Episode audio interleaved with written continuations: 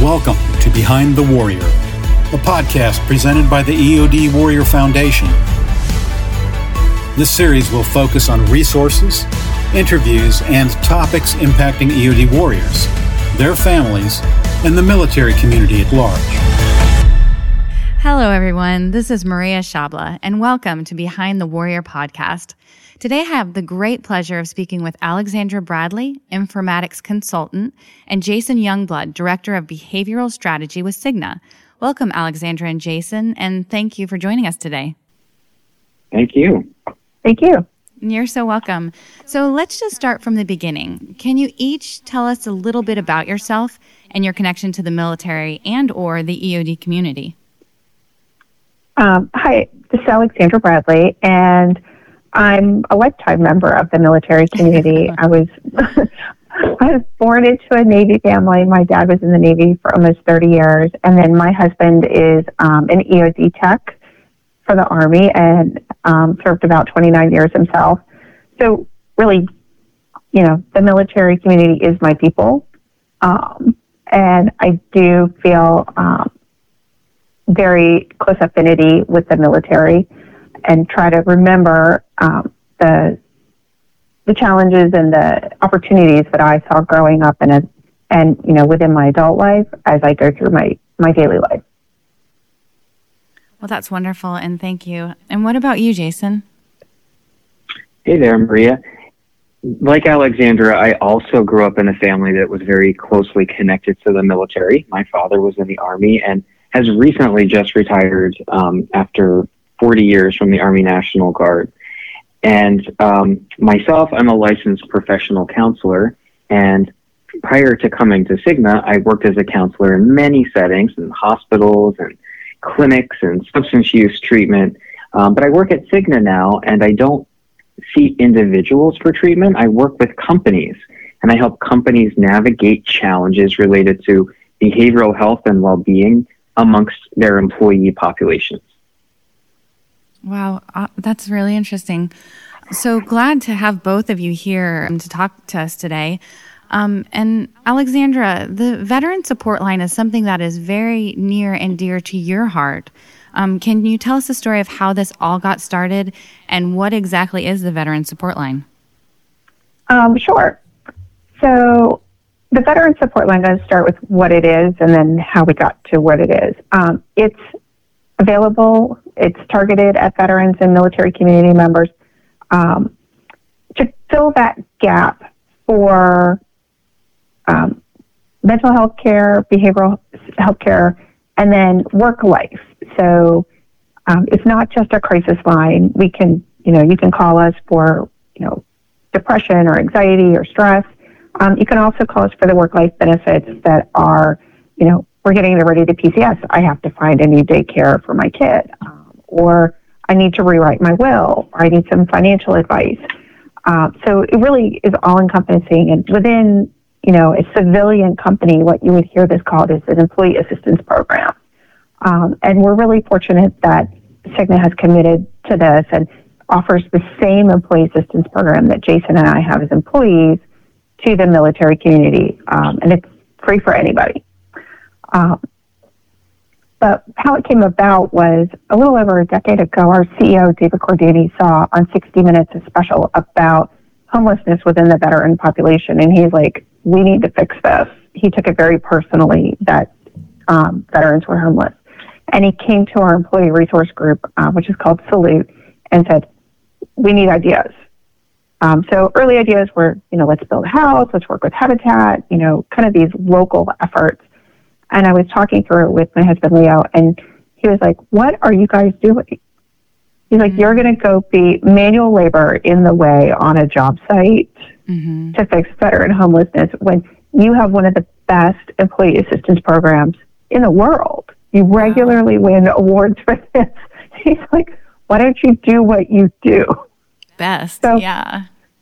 That was kind of a light bulb moment. And I was like, okay. So I called Jason and said, Jason, what do you think? Can we do this? And, you know, it took many years, several years of us poking and prodding for it to really come to fruition. And like I said before, as a result, we now offer the same EAP services that we have as Cigna employees to the military community.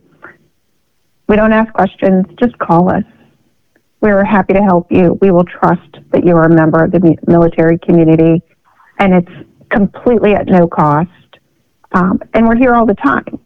I mean, you call us at 2 o'clock in the morning on Christmas, and a person will answer the phone. You don't get sent through like the voicemail menus or the auto prompts, because we know if you're calling us, you really need help right now, and we, you know, that's just going to not help the situation going through that maze. I just want to point out too, you know, to clarify who can use this line, because it really was amazing to me that no, you don't have to have Cigna. You can have TRICARE, you can have Blue Cross Blue Shield. Anyone in the military community can call this veterans line, correct? Yes. Okay. We just want you to call. And there's no criteria or limitations? The only limitations are that per reason that you would call for counseling, say stress or trauma, that you have 5 visits with the behaviorist at no cost. And then if you were to continue, there would be a cost to you as a patient. And then we can't talk to you about employment law because it's against the law for EAPs to offer that. Okay, fair enough. So let's talk about that just a little bit more about the visits with a behavioralist. What does that exactly mean? Would someone call and, you know, maybe they're experiencing depression and they can actually talk to a counselor? Is that what you mean by that? I'll take that. Yeah, they, you know, on the line, we do have clinicians available 24/7. So even if it's just speaking to someone in the moment, we absolutely can support those conversations just to help people navigate. And then we do have clinicians that work with our company, and you can see those individuals through, you know, this program or through a typical EAP program.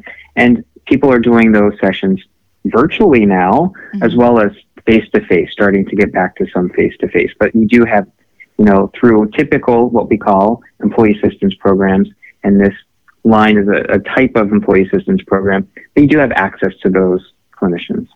Thank you. Thank you for explaining that. So, yeah, I think that this is a beautiful story. I love that it started with you guys trying to maybe build a house for homeless veterans and to see what amazing resource you guys developed from that. So that's such a great story. One question I think our listeners might have is, who is at the other end of that call, and what type of training do they have? Yeah, that's a good question. So as Alexandra mentioned, they're people, they're live human beings.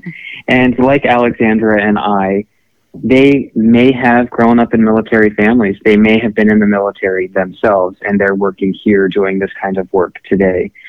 If they haven't had exposure to military and to kind of some of the nuances and the needs, we do provide what we call cultural trainings, and trainings on words to listen for and ways to approach subjects and, you know, phrases to say and things to stay away from, just to help facilitate a better dialogue to make people a little bit more comfortable. But all of the folks who are working to support this line have either a bachelor's degree in a behavioral health field, and some even have a master's degree. So, Jason, also, can you tell our listeners how mental health and physical health are connected? Yeah, they are intricately connected. They are so connected you can't separate them out. And so what happens in the mind impacts the body, and what you do with your body and what you put into your body impacts your functioning of your mind. And so one of the things I think is really significant, there's research out there that shows that people who have both medical issues, and 63% of us do have some sort of ongoing medical issue, and mental health or behavioral health issues, we use those words interchangeably, who don't get care for their behavioral health issues, they actually don't live as long. So it's become very clear to us that in order to improve the overall well-being of an individual, improve the quality of their life, their ability to function and contribute, we really need to take care of their mind as much as we take care of their body. This is such an important conversation because, you know, having my background as a nurse, I've seen over and over and over the years that mental health is really just ignored in our current healthcare model. And I think it's amazing that we're finally realizing how intricately, like you said, it's connected. So that's just really encouraging for me to hear you talk about that and to know that there's organizations that are realizing that, appreciating the connection and normalizing mental health. So that is really amazing. Another thing is the world has changed drastically with the COVID pandemic, and a lot of businesses have shifted to virtual. What positive changes have you guys seen with this at Cigna? Yeah, absolutely. So I think if there's a silver lining to COVID, it is one of them is that it really has put the spotlight on the importance of attending to behavioral health. More people under stress, the stress of stay-at-home orders and all of the things, financial stress. You know, we did see more behavioral health, mental health issues bubbling up, and we saw more people than ever reaching out for care and support. And so with the world being shut down and not really being able to do much face-to-face, mm-hmm. what we saw is a shift from face-to-face care for mental health issues to the advent of virtual behavioral health care. And so using Skype or Zoom in order to do a therapy session versus needing to go face-to-face. And the vast majority of sessions today that are being done, that we're seeing at Cigna, are done in that virtual healthcare model. And it's really exciting because that's one of the reasons that many people didn't get care before, is because getting into an office was too much. It was too much work, or they didn't have the time to do it. Mm-hmm. And so it's now easier and more accessible for a lot more people. And that is, I think, a nice step forward. And that's a really great point, too, because, you know, a lot of people that are suffering from depression or anxiety, sometimes it's hard just to get out of the house. So to be able to call someone or do a Zoom rather than go and sit in the waiting room for like an hour and having that appointment, you know, we can do it virtually. And I think that's really a great silver lining, as you put it. Alexandra, did you have anything to add to that or have any thoughts on the virtual? I think it's been a leap forward. And one of the things that I see when I look at the data for my clients is an increase in consistency.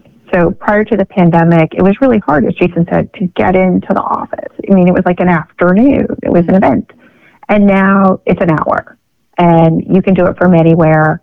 And I think that consistency is going to pay off as, you know, we have better resolution of mental health and behavioral health challenges, and we have fewer incidences of more clinical problems that would result, like, you know, substance abuse or something of that nature. We're seeing a growing awareness of the importance of mental health, and that really is the conversation that we're having today. And it's very encouraging, but I think we're all aware of the stigma that's kept so many military service members from reaching out for help in the past. Can you give us your perspective on that? Absolutely. Stigma is a real thing. It's that thing that keeps people from stepping forward and getting the care and support that they need. And today, while we've come so far regarding the acceptance of needing to care for your mental health, or as Alexandra likes to say, like getting your checkup from the neck up. The truth is today that only 40% of people with mental illness or behavioral health issues ever will get access to care. And that is staggering. If you think about what if only 40% of people that you might have treated as a nurse for medical condition actually ever came in for care.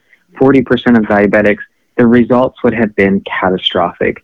And so I think with COVID and with the focus and with awareness, that has helped to lower the stigma, and the early signs point to more people are accessing care than ever before, which is great.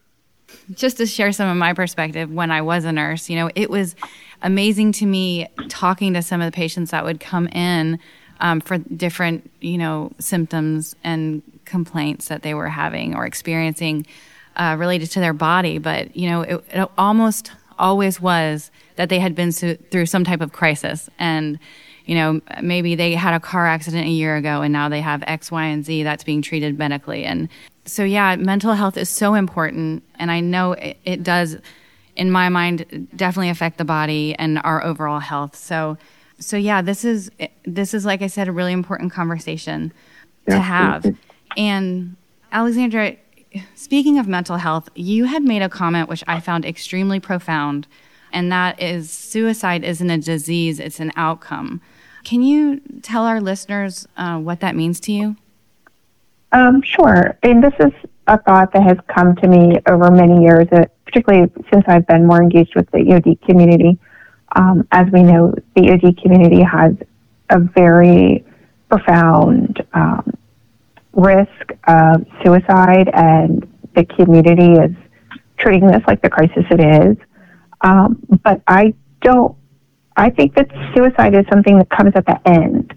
So you have the stress, the anxiety, you develop depression, you start self-medicating, and you're on this slippery slope, and you don't know how to get off. And you don't know how to reach out and get help or get care. And, you know, it's kind of like you're trying to guide yourself through the dark, whereas if you had somebody's hand to hold, and that's where behavioral health comes in, you could, you know, find your way out of the dark. And, you know, so I think that if we can get to these smaller things, it doesn't snowball into a bigger thing. And when I think about it from like a medical perspective, it's like if someone injured their knee, they wouldn't avoid going to get care and getting their ACL fixed. But if they did, then, you know, long term you're looking at, do they need a knee replacement or any of these other things that are more serious? And we would never question avoiding getting care for our knee. So I think that the more that we recognize this in ourselves, that we're under stress, we have anxiety. I mean, the world is complicated right now. It gets more complicated daily. Or that we can see it in our friends or our loved ones and say, hey, I think you should get care. And here's the number. Call the number. Do you want me to call with you? That we can have an impact on this and have more positive outcomes as a result. Yeah, absolutely. And Jason, I think you had an analogy of a car. And can you tell our listeners that analogy? I think it kind of ties right into that. Yeah, as Alexandra said, you know, if you hurt your knee, you're likely to go get that taken care of. And it's just like if your tire is a little bit low on air, probably going to pay attention to that and go get it filled up. Or if you hear your car making a noise, you might stop by your shop or call a mechanic and get it addressed. The time to deal with that is not when you're broken down on the highway. Exactly. Because it becomes a bigger issue and a much more traumatic issue to take care of if you're broken down or have a flat tire on the highway. And we're hoping that this line is a resource that could be available. And there's so many resources out there, but this is one of them that if you notice that, quote, that noise or you're feeling that your tire's a little low, that you have a place to call. And maybe it's not you. Maybe you're the spouse of a military member. Maybe you're the parent and you're concerned and you don't know where to turn, you can call and we're here to help however we can. Oh, thank you so much. Well, this is really an inspiring conversation, and nothing paints a picture as well as a story. So can you share some success stories and ways that you've seen the Veteran Support Line make a difference? Well, I did speak with someone last summer, a service member that was getting ready to separate, and he was really struggling, and he had incidents of substance abuse and had disciplinary action taken against him, and he was just lost. He's like, I'm getting out and I don't know what to do next. And I spoke with him about the line, and he actually went out to his car and called from his car. Wow. Right? And came back in, and he was like, now I have a partner, because he was so nervous about his family and what to do. And then the other place I've seen some success is when we talk to the unit chaplains, and they're always looking for a tool. I mean, because the unit chaplain is spread, you know, pretty thin a lot of the times. And so having backup and having a tool, they have been great proponents of this line for us. And they like, look, you know, it's one-stop shop.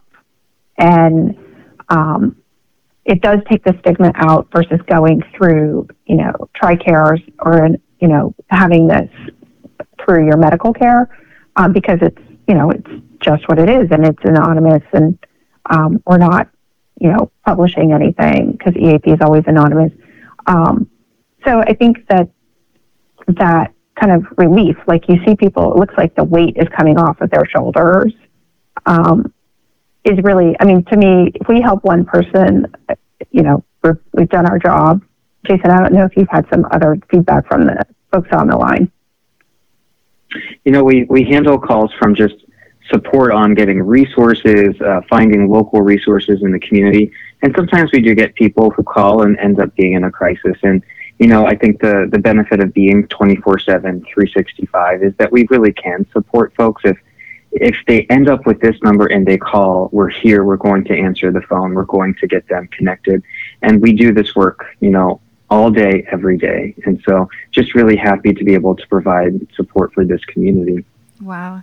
Yeah. And, you know, just knowing that there's this line and on the other end of it is someone who genuinely cares. They care about you and your family, and they're there to help with anything that you might need, not just mental health. I mean, that's really fantastic. I want to thank you both so much for all that you're doing to support our community. Do you have any final thoughts to share with our listeners on the mission of Cigna's Veteran Support Line? I think we just want to be here. We want to be a reliable resource for the community, and please just call. Oh, that's amazing. I love that. Okay, great. So let's have a little bit of fun now. So we're going to ask some of your favorite things, and we're going to start with you, Alexandra. What is your favorite movie? Casablanca. Ooh, that's a good one. What is your favorite type of food? I like almost everything, but I really love Middle Eastern and Indian food.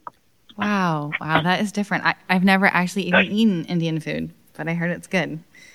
What's your favorite genre of music? Anything but like death metal. I hear it and it makes me think of Harry Potter and the Dementors. Everything else I can deal with. Oh, that's hilarious.